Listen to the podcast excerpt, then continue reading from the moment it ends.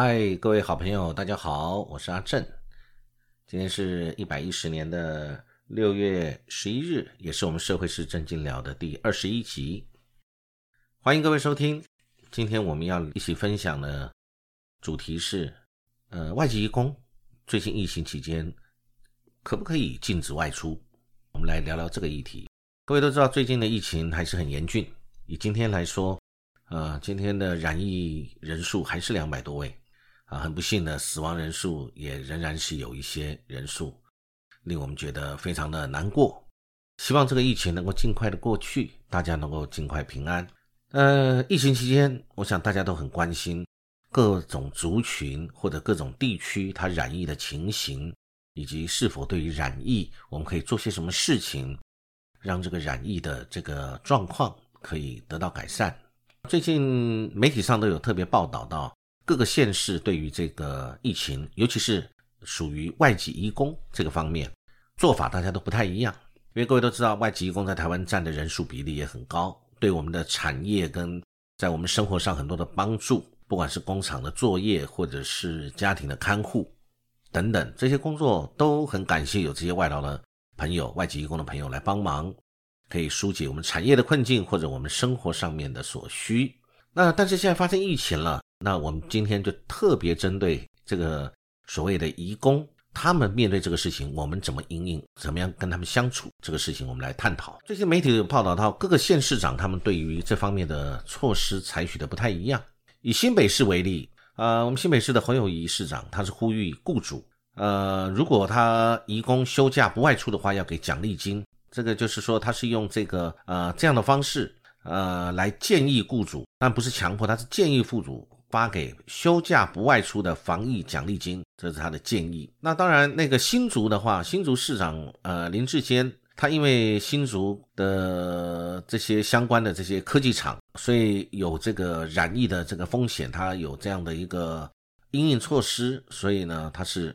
他的措施是，只要主动接受快速筛，而且筛出是确诊，等于说你中奖了。虽然很不幸，但是我要给你防疫这个慰问金五千块。这个用意也就是，呃，去鼓励外籍劳工或者你自己有怀疑你是不是确诊的呢？你可以主动去筛检，这样来讲可以尽快让我们找出黑数。那当然，我们谈过了这个新北市发放这个建议雇主发放这个奖励金，以鼓励代替限制。鼓励待在宿舍或家里面的移工不要外出，这是鼓励哈，所以我们就知道，那这是一个鼓励性质，所以我们这样就可以理解这个新北市的做法是这样。那因为最近苗栗这个地方连续发生了很多这个所谓的晶圆厂或者是科技厂，连续都有移工发生了一些这个这个状况，或者是这个科技厂的员工发生状况，就是染疫了。那所以，那从新加坡的经验，我想大家都很知道，都很有感触。新加坡发生了很多的这个移工群聚，导致这个疫情蔓延的这样的一个经验，跟我们的有知道这样的资讯。所以呢，苗栗县他认为当机立断，所以苗栗县长徐耀昌说，全县的移工禁止外出。他也强调这是不得已的决定，呼吁请这个移工朋友们忍一时之变，共体时间。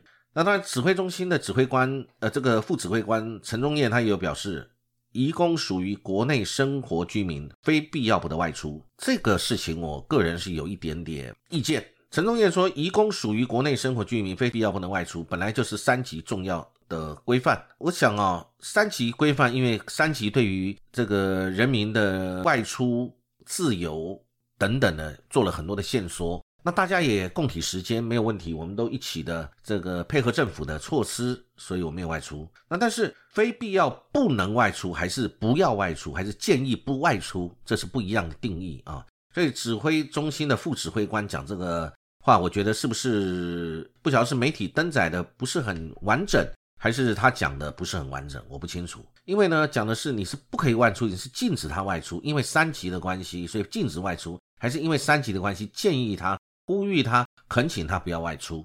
那一个就是鼓励，一个就是处罚嘛，对不对？像新北市是用这个建议给他们的奖励来代替禁止等等的。那我今天要讲的就是说，我那我们就先从旧法论法，我们先来讨论这个事情。那外籍义工他可不可以外出？我想啊，那个就是诚如指挥中心这个副指挥官说的，移工也属于国内生活居民嘛。那所以呢，非必要不能外出。我觉得不能外出，是不是变成说是呃建议不要外出啊？那你不要和不能，这个一个是禁止政府禁止你，一个是政府呼吁建议你不要用社会的力量，希望你能够减少移动，不要产生不必要的这个。传染或者是有传染之余，我想应该是这样的意思嘛。但是呢，这个苗栗县这边，也就是说苗栗县的劳工及青年发展处这个处长说，移工违规外出将追查人力中介、事业单位或是雇主有没有明确告知，否则可依就业服务法未善尽管理责任，处六到三十万元罚款。那我想，我在这边首先我们要先讲苗栗的疫情可能比较严峻，尤其是有科技厂聚落在这边，所以他们对于这个事情如临大敌，这是好的。我们就是要料敌机先，对于疫情我们要尽量能够得到控管。但是我是认为，我们身为主管机关，身为县政府这个长官，是否对这些话要讲的比较清楚，以及引用的法条是不是要比较明确？啊，因为移工外出并不是染疫的移工外出，染疫的移工那当然不能外出。如果他已经染疫了，或者是呈现阳性，有科学证据证明他已经染疫，他不当然不能外出，因为这个牵涉到呃传染病防治法了，对不对啊？这个应该是这个概念。但是如果说他没有这个染疫，他也没有疑似染疫，或者是快筛他也没有阳性反应，他是阴性或者如何？那就是一般没有染疫的，那他是不是跟我们一样，跟其他的国民是一样的？我们的居民，那你是不是就可以禁止他外出？同时对他的雇主、事业单位或者跟他有关系的人力中介公司，要对他依就业服务法未尽管理责任、未善尽管理责任，处罚他六到三十万元罚款？我觉得这个，呃，我个人的看法，不晓得是我的理解。对于讯息的理解不完整，还是他们这个苗栗县政府阐述的不够清楚？我是觉得这个是不是有这个，是不是有疑义啊？我是提出来大家一起分享、要讨论。如果说是禁止他外出。或者是呼吁，或者是用一些其他的方式，同财的方式，或者是政府宣导的方式，鼓励他，然后要求他尽量不要外出，劝导他不要外出。我觉得这个我完全可以接受，啊，是应该的。然后他的生活采买，尽量我们由专人来统一负责，上下班由事业单位专车来负责接送，避免他跟其他的地方去有这个呃接触之余，这个也是好的，这也是可以的。但是如果说我就是禁止你。你移工，我就认为你嫌疑很大，禁止你外出，因为你可能会传染，有这个传染病。那我觉得这个就呃可能会有问题，而且适用的法条我也觉得很奇怪。这个如果他外出是依就业服务法来开罚，而且罚的不单是罚这个这个人力中介，还有事业单位或雇主，那这个这个外籍移工要不要罚？所以难道我们台湾人群聚就没有事？那这些外籍移工出来就是散播病毒吗？这个是不是太过了？而且引用的法条对不对？我是在这边提出一个想法，大家一起思考。因为这个事情是已经可以限制，等于是限制呃人身自由了。如果他是染疫的，或者是这个疑似染疫的，那当然这个他依据的法源是什么？依据呃这个传染病防治法去对他裁处或者限制他的人身自由。但是怎么会依一个就业服务法？他也没病，他也没有什么犯罪之余，怎么会依就业服务法要去裁罚他，以及罚的很大，包含雇主，包含这个人力中介公司？这听起来有点奇怪。那我今天是这么看法，就是说，如果是我们的老百姓，中华民国老百姓，我们在国外打工啊，我们去做义工，那现在我们被人家当作是一群有特例的，而且是负面的一种限制人身自由的方式，把你圈起来。因为我们这边认为，呃，你们可能是比较是传染病的带源。那如果有明显证据，我们无话可说。问题是，如果说没有明确的证据，我们的人也都很健康，也没有传染这个呃传染病，或者身上有带源带病，那我们的国民在国外被对方的政府加以这种限制，试问我们会不会觉得我们的国家的人民被羞辱了，我们的国格遭到践踏了？会不会有一点这种感觉？将心比心，今天换回来讲，换位思考来讲，我们这样做会不会有这种观感？第一个，第二个，一切回头到法律的源头来看，法律上是怎么看呢？如果禁止移工外出，这其实就是限制人身自由啊！其实人身自由，其实这个是宪法保障的人身的一个自由权。那当然，有人可能会认为说，我是为了要保护其他的义工跟社会大众，但这是一种说法了。问题是说，呃，如果他明确他们并没有。身体上面带着传染病，或者是已经是罹患了传染病，我们是用什么法条今天来限制他不可以走？你说我们规劝他，然后用同财的力量，用雇主的力量规劝他，甚至奖励他，让他不要外出，因为可能有。传染之余或者被传染之余，这是可以的。我是觉得当然是，而且应该的。但是他如果跟我们中华民国老百姓是一模一样的，我们是为什么要这样去特别的限缩他，以及有没有歧视？我想大家可以去思考。我的感觉起来，感觉被歧视。如果是我们的国民，那我想我们在台湾，我们的媒体如果听到我们的国民在国外受到这样的待遇，我想那个就会认为我们是被歧视，那一定群情激愤，引起群众哗然，一定是这样子。那我在媒体上有看到，台湾国际劳工协会也指出，这种防疫措施令人愤怒。全台三级警戒，政府也没有硬性限制我们中华民国的百姓外出啊。那苗栗县政府，你也有其他的方式可以作为，你可以透过降低人流劳动或者降低分流，然后。用很多的技术性、科学的方法把人做分流，而不是分成这个这个中华民国台湾的国民不会染疫，或者是外籍移工他这个染疫的可能性比较高，所以我就圈住他们，限制他们的自由，或者把他们作为一种标记标签起来啊，我觉得这个是是比较有问题的，而且法律上如果没有正当的理由，你限制他。问题这个理由正不正当？你说我怀疑他可能会有啊群聚，这个我认为这个不是很正当的理由啊。如果他的我们有科学的证据，明确的确定，呃有正当理由，我们去限制他人自由当然是可以。但如果没有正当理由，我们去限制这些外籍劳工的朋友人身自由，我想有违反法律平等原则，而且有没有歧视的感觉？我想这个是大家可以一起来讨论啊。我今天只是把这个地方把它提出来，作为大家一起参考的一个事情。站在我个人的立场，我认为不应该这样做。你可以用鼓励，可以做劝说，可以用怎么样？就是差了一个这个执行技巧，包含是苗栗县政府这个处负责这个处，你有很好的技巧去处理。为什么要这么粗糙的说？我就是强制硬性的这个禁止你们外出。你有很多种说辞，很多种方法，很多种柔性劝导，很多种奖励措施。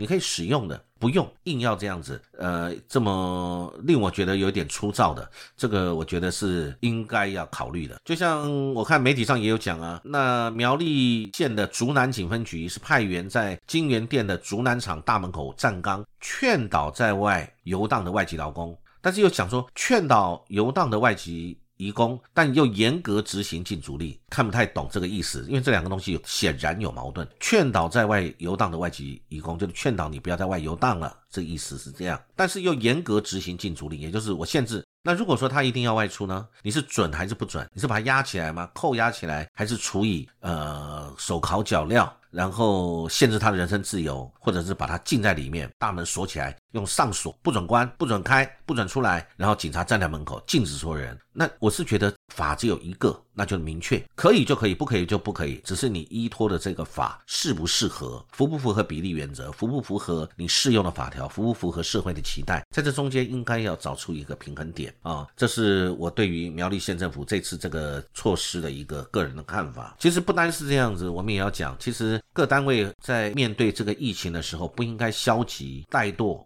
职务。按照媒体六月八号，我们媒体上面有谈到说，检察官探外勤去验尸只能赌了，因为呢死后确诊的卫生局甩锅就交给警察，所以警察很生气，说怠惰，说你卫生局怠惰。这个事情是因为台北市信义分局。呃，在五月底的时候，处理一个在家死亡的八旬老翁的案例。他死前呢，这很不幸，他死亡前他是发烧到三十九度，所以大家高度怀疑确诊，后来就不幸往生了。那后来警方通知医院跟一九二二跟卫生局等单位，呃，媒体写说均遭甩锅。卫生局认为说这个不是框列的对象，所以我不到场行政相验，认为这是司法局相验就可以了。那事后就是法医来裁剪就是阳性，结果跟着呢。这个老翁的三名家属也全部跟着染疫，所以呢，相关到现场处理的远警呢，对这个事情非常的不谅解。他认为这个就是你卫生局怠惰，你怎么可以这样做呢？这应该是属于你的事情啊，怎么会是就是叫警员？警员也没有受过相关的卫生的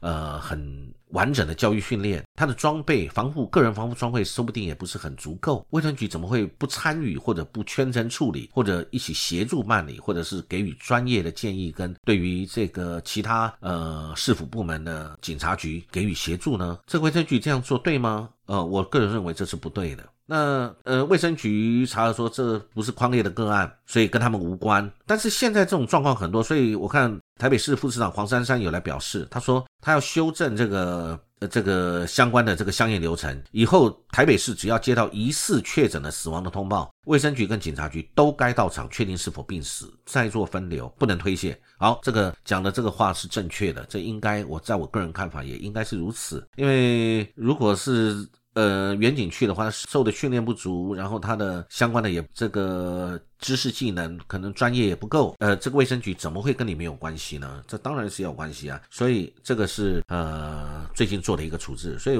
我觉得现在遇到疫情的时候啊，人都会有他的一个焦虑跟担心，但没有关系，遇到焦虑跟担心，我们要依法行政，然后呢要恪尽职责，把工作做好，然后呢各。局处部门之间不是应该互相协助，把我们所有的任务去达成吗？因为为人民谋福祉，使人民安居乐业，不就是政府的职职责吗？不管是中央政府或者是地方政府，所以这次看到媒体上面这么写，我觉得卫生局这个不要把所有事情都要推给警察了。经过这次的事情，我想应该大家要有彼此的一个共识。那当然，现在的副市长也出来，我想是分管这件事情的黄珊珊副市长。他对于这个事情有这样的一个一个这个分工，我觉得我们卫生局就不要再推脱了。万一不幸我们还有发生这样的事情的时候，请卫生局要出来一起来协助处理这个事情，不要让警员觉得他们就是一单枪匹马去面对这个病毒。今天很高兴跟大家分享相关的这个议题，期待很快还有其他的想法可以跟各位分享。祝各位有美好的一天，谢谢。